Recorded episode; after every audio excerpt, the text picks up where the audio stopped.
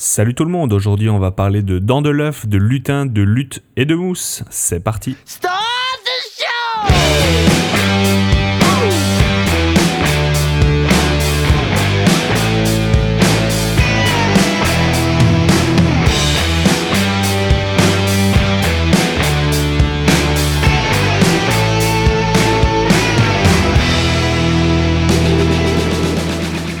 Bienvenue dans ce 31e épisode de Ça vient de là, un podcast d'une vingtaine de minutes qui revient sur l'origine d'expressions, d'objets, de coutumes et de groupes de musique, le tout proposé par vous auditeurs. Et dans cet épisode, on va parler de quelques expressions qui mettent en scène les animaux. Alors on va commencer avec payer en monnaie de singe, proposé par Dr Zaius, puis quand les poules auront des dents, proposé par Fouchi. Ensuite, ce sera mon cul c'est du poulet par Benoît et un froid de canard, proposé par Walt. Ensuite, on va. euh, bah, en fait, il y a Olivier qui veut savoir euh, pourquoi une, euh, une cigogne lui a apporté ses enfants. Le groupe de la semaine est suggéré par Pierre-Yves et il s'agit de Sparks. Et on va finir avec l'expression péter de la broue proposée par Marc-Olivier. On va donc commencer cet épisode avec quatre expressions qui impliquent des animaux. Et la première nous est proposée par Dr Zaius. Il veut savoir d'où vient euh, l'expression payer en monnaie de singe. Alors cette expression veut dire payer en fausse monnaie au lieu de payer euh, réellement. Et puis elle nous vient de Paris du XIIIe siècle où il fallait payer une taxe pour emprunter le pont qui relie euh, l'île de la Cité à la rue Saint-Jacques.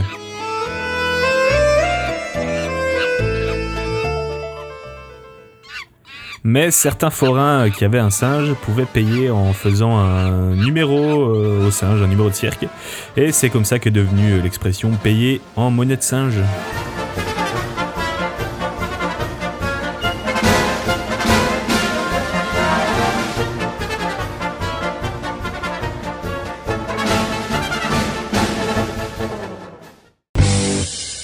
Passons maintenant à l'expression quand les poules auront des dents Les poules moutes qui veut dire euh, jamais, et qui nous est proposé par Fouchi, eh bien ça vient tout simplement du fait que les poules et les oiseaux en général n'ont pas de dents. Et il y a peu de chances que les poules aient des dents euh, dans un avenir proche, même si elles ont le gène qui permet une poussée de dents.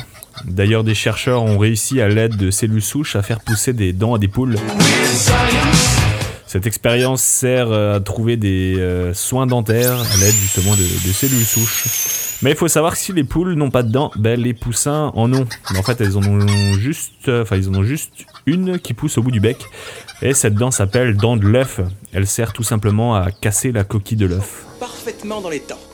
J'espérais bien qu'il naîtrait avant que j'aille au bateau. Henri, Henri, Henri, pourquoi vous ne m'avez rien dit? J'insiste pour être là à chaque naissance. Allez Viens, mon bébé, allez, sors. Allez. Allez, mon bébé, sors. Tu peux sortir. Tu peux sortir. Bravo. Allez, pousse. Pousse. C'est très bien. Pousse. Allez. Allez. Encore un effort, allez. Voilà, voilà. Ça y est Bref, l'expression quand les poules auront des dents date du XVIIIe siècle. Et au XIXe siècle est apparu euh, quand les poules pisseront, qui veut dire exactement la même chose, parce que les poules, ben, ça pisse pas. Enfin, ça veut pas dire que ça produit pas d'urine, c'est juste qu'elle n'est pas stockée euh, dans une vessie. En fait, elle est directement déversée dans le cloaque pour être mélangée aux excréments. On va rester dans le cul des gallinacés pour parler de l'expression mon cul c'est du poulet, proposée par Benoît et qui sert à exprimer le doute face à la proposition d'un interlocuteur. Et en fait, ça n'aurait rien à voir avec le poulet, ça viendrait euh, de la Bretagne, cette région où l'on parle breton et où il est réputé de pleuvoir tout le temps. Et en breton, pour dire demain il fera beau, on dit Matkechia Poulen. S'il y a des bretons dans mon auditoire, vous me direz si je l'ai bien prononcé. Bref, cette phrase euh, bretonne a été déformée en français vers mon cul, c'est du poulet, pour euh, dire euh, ironiquement tu te fous de ma gueule, parce que demain en Bretagne il va clairement pas faire beau.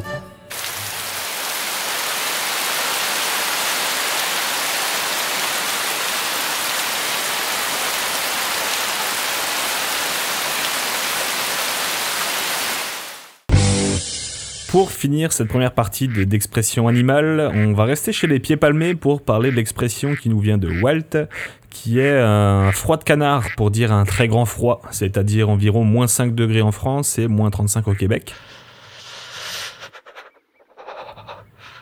Et cette expression nous vient de la chasse au canard, où quand il fait assez froid, le canard quitte les lacs qui gèlent pour aller dans les cours d'eau qui, eux, gèlent moins. Et il est moins facile de chasser, un... chasser le canard quand il peut s'abriter au milieu d'un lac. Par contre, quand il est dans un cours d'eau, ben, il est plus accessible. Et donc, un froid de canard, c'est un froid optimal pour la chasse au canard.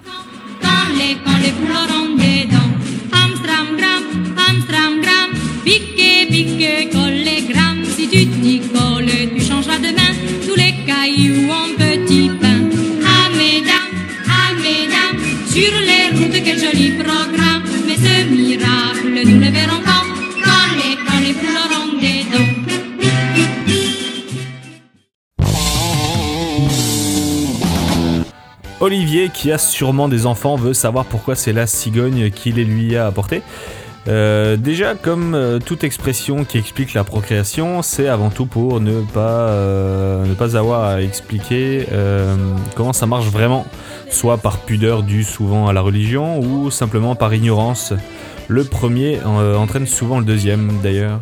Papa, comment on fait les bébés Papa, comment on fait les bébés Papa, comment on fait les bébés eux?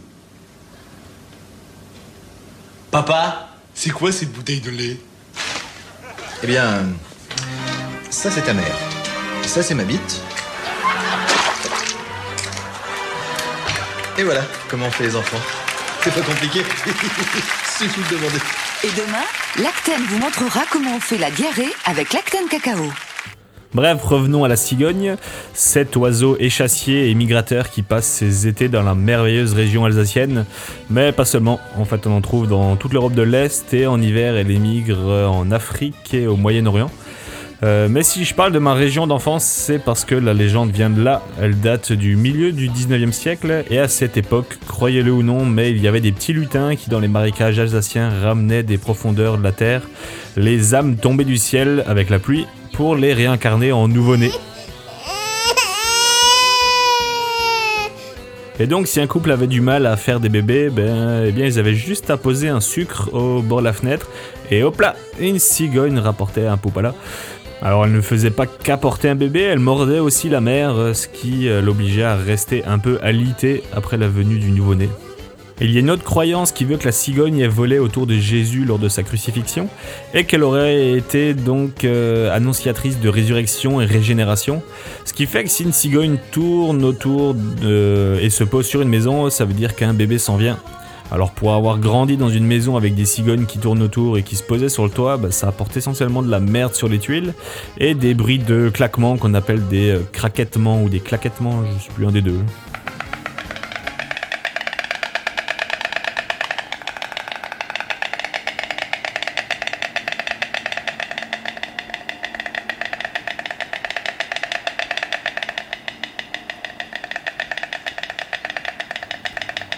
Mais ça reste un bel oiseau qui jadis était très apprécié des humains parce que la cigogne débarrassait les champs et marécages des serpents et autres animaux parasites.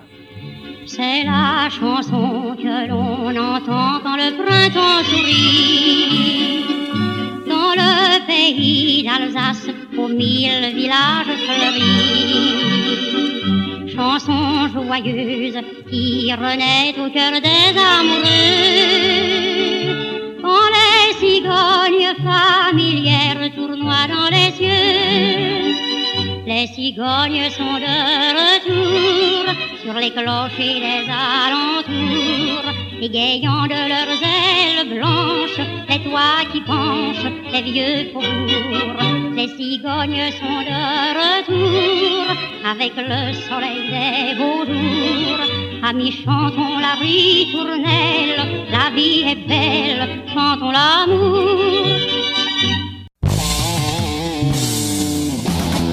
Le groupe de la semaine nous est proposé par Pierre-Yves et il nous vient de Californie à la toute fin des années 60. On va parler un peu de Sparks.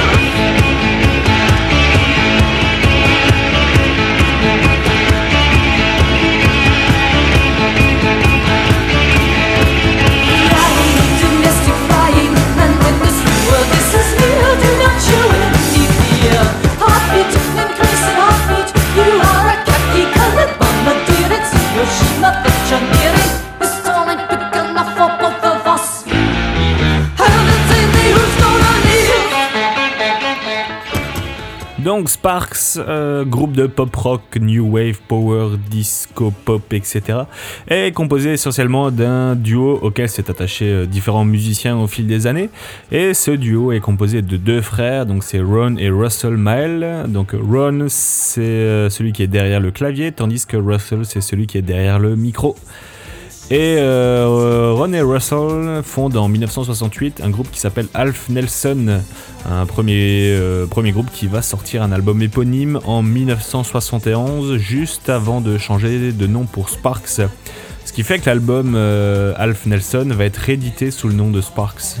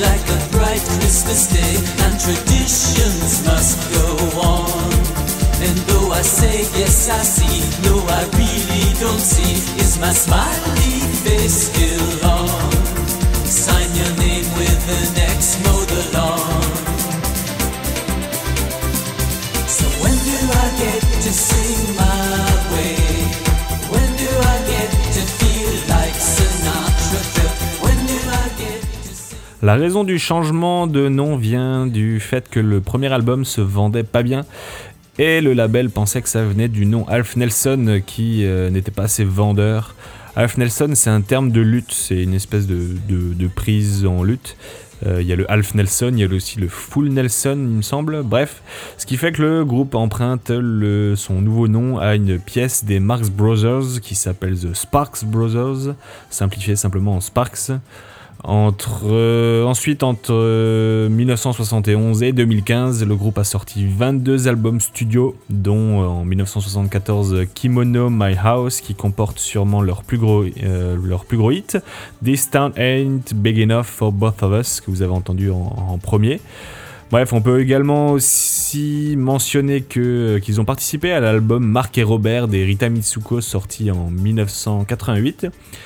Et le dernier album en date sorti donc en 2015 est en fait un album éponyme du supergroupe FFS formé de Franz Ferdinand et Sparks dont les initiales donnent, bah vous l'avez compris, FFS. Et je vous laisse avec un extrait de justement de ce dernier album qui s'appelle euh, Johnny Delusional. Some might find me borderline attractive from afar. But afar is not where I can stay,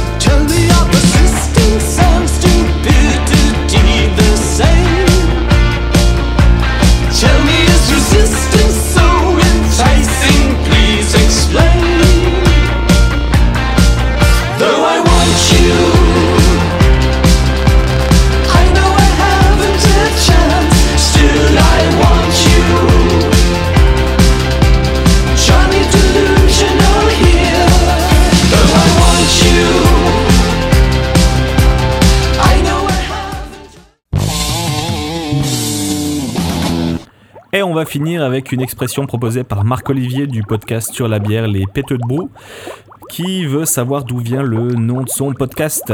Alors l'expression péter de la broue, bah, c'est euh, une expression québécoise qui veut dire se vanter. Alors la broue, c'est en fait euh, de la bière, enfin, ou plutôt la, mousse de la bière. Le mot brew viendrait du mot anglais brew, qui s'écrit B-R-E-W, et qui veut dire brassage, infusion ou bière, suivant comment on l'utilise.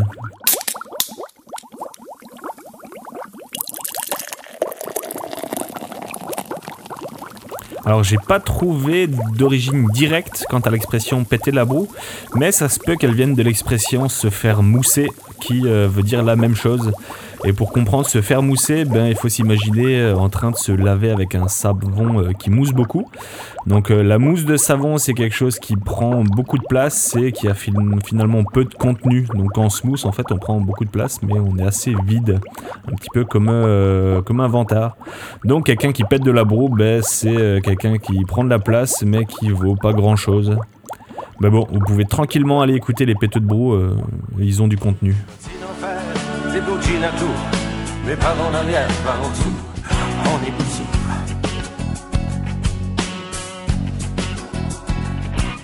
On est fiers de nous, on pète la broue, mais par en arrière, par en dessous, on est pissou.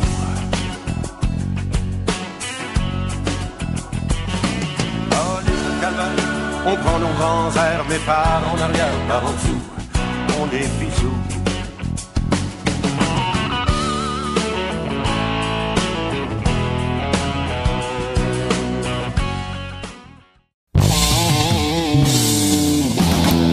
C'est tout pour ce 31e épisode de Ça vient de là, j'espère que ça vous a plu.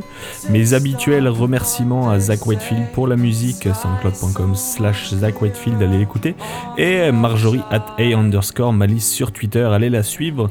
Merci également à mes sujettiers, alors d'abord Dr Zayus que vous pouvez suivre sur Twitter at Duke Herbert et dans le fanzine audio Cordelius Nzira sur Planet of the Apes. Ensuite, il y a Fushi at Fushi underscore FBH sur Twitter, Benoît at Benjir000 et dans, donc sur Twitter et dans son podcast La Diagonale du Vide. On a Walt at Walt SGDB. euh, ensuite, il y a Olivier que vous connaissez at Oli Gérardi. Euh, Pierre-Yves euh, que vous pouvez suivre sur Twitter at PY Giacobetti. Et enfin, Marc-Olivier, euh, at MO Le Gentil sur Twitter et du podcast Les Pètes de Brou, at Brou Podcast sur Twitter. Et puis, ben, je vous remercie aussi, vous, de m'écouter et de me partager sur les réseaux sociaux. Vous pouvez dire à votre entourage euh, qu'ils peuvent m'écouter sur iTunes, SoundCloud, RZO, PodCloud, PodRadio, PodQuébec, Stitcher, euh, Google Play Music et sur n'importe quelle application de podcast. N'hésitez pas à me faire part de vos commentaires et suggestions sur facebook.com slash ça sur Twitter at ça et bah, directement sur le site via le formulaire de contact sur euh, bah. Quant à moi, vous pouvez me suivre sur Twitter, Snapchat et Instagram sous le pseudo Ishven, Y-S-C-H-W-E-N. Et on se retrouve au prochain épisode. Ciao